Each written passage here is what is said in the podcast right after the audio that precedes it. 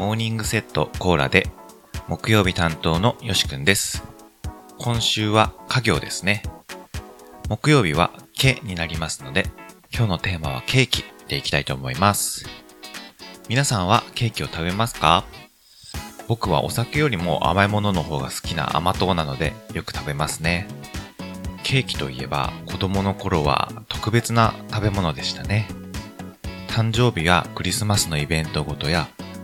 特別なお祝い事とかがないとなかなか食べる機会がありませんでした。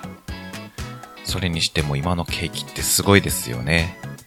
いろんなキャラクターを立体的に作ってくれて子供がすごく喜びます。僕らが子供の頃ってせいぜいチョコペンで絵を描いてくれるくらいじゃなかったかなと思っています。上の子が電車が好きなので、電車の写真を見せてお願いしたら、できる限り写真通りに再現してもらっていて喜んでいました。来月には下の子供が誕生日なのでまたお願いするかなと思います。一体どんなケーキにするんでしょうね。今はポケモンにハマってるので何かポケモンなのかモンスターボールとかそういったグッズの方なのか何にするのか楽しみですね。皆さんは自分で稼いだお金でケーキを買ったのっていつが最初でした？学生の頃にしたアルバイトとか、社会人になってからの給料とか、自分で稼いで自由にお金を使えるようになると、子供の頃に特別だったものって自分で買えるようになるじゃないですか。そういうものを好きな時に買えるって、なんかちょっとした背徳感ってありませんか？何でもない時に特別なものを食べるっていう感じですね。僕は今でも結構感じるタイプですね。なんか周りから結構自分に厳しいタイプって言われるので、なんか自覚はないんですけど、せっかくなので皆さんと味を共有できるケーキの話をしたいですね。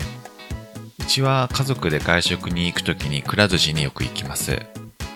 くら寿司ってお寿司だけじゃなくって、サイドメニューがすごく充実してて、このファミリー層にはとてもありがたいんですよね。もはやお寿司が出てくるファミレスみたいに何でもありますね。僕が好きなのは、そのくら寿司で出てくるミルクレープですね。薄い生地の間に生クリームがサンドされていて、フォークで切るときにプツプツプツっと切れていく感覚がとっても気持ちいいです。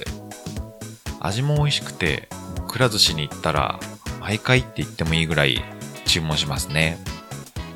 昔の回転寿司って、ケーキ一応あったと思うんですけど、なんかパサパサしたスポンジっていう感じがして、まあ美味しいといえば美味しいんですけど、もう子供ながらに、あ、こんなもんかって思いながら食べてた記憶があります。それが今ではケーキ屋さんで出てくるような味が普通に食べられるので、企業努力ってすごいなぁと思いますね。さあ、週末まであと一息の木曜日。今日が何でもない日でもケーキを買って食べてみませんか？今日も一日頑張りましょう。いってらっしゃい。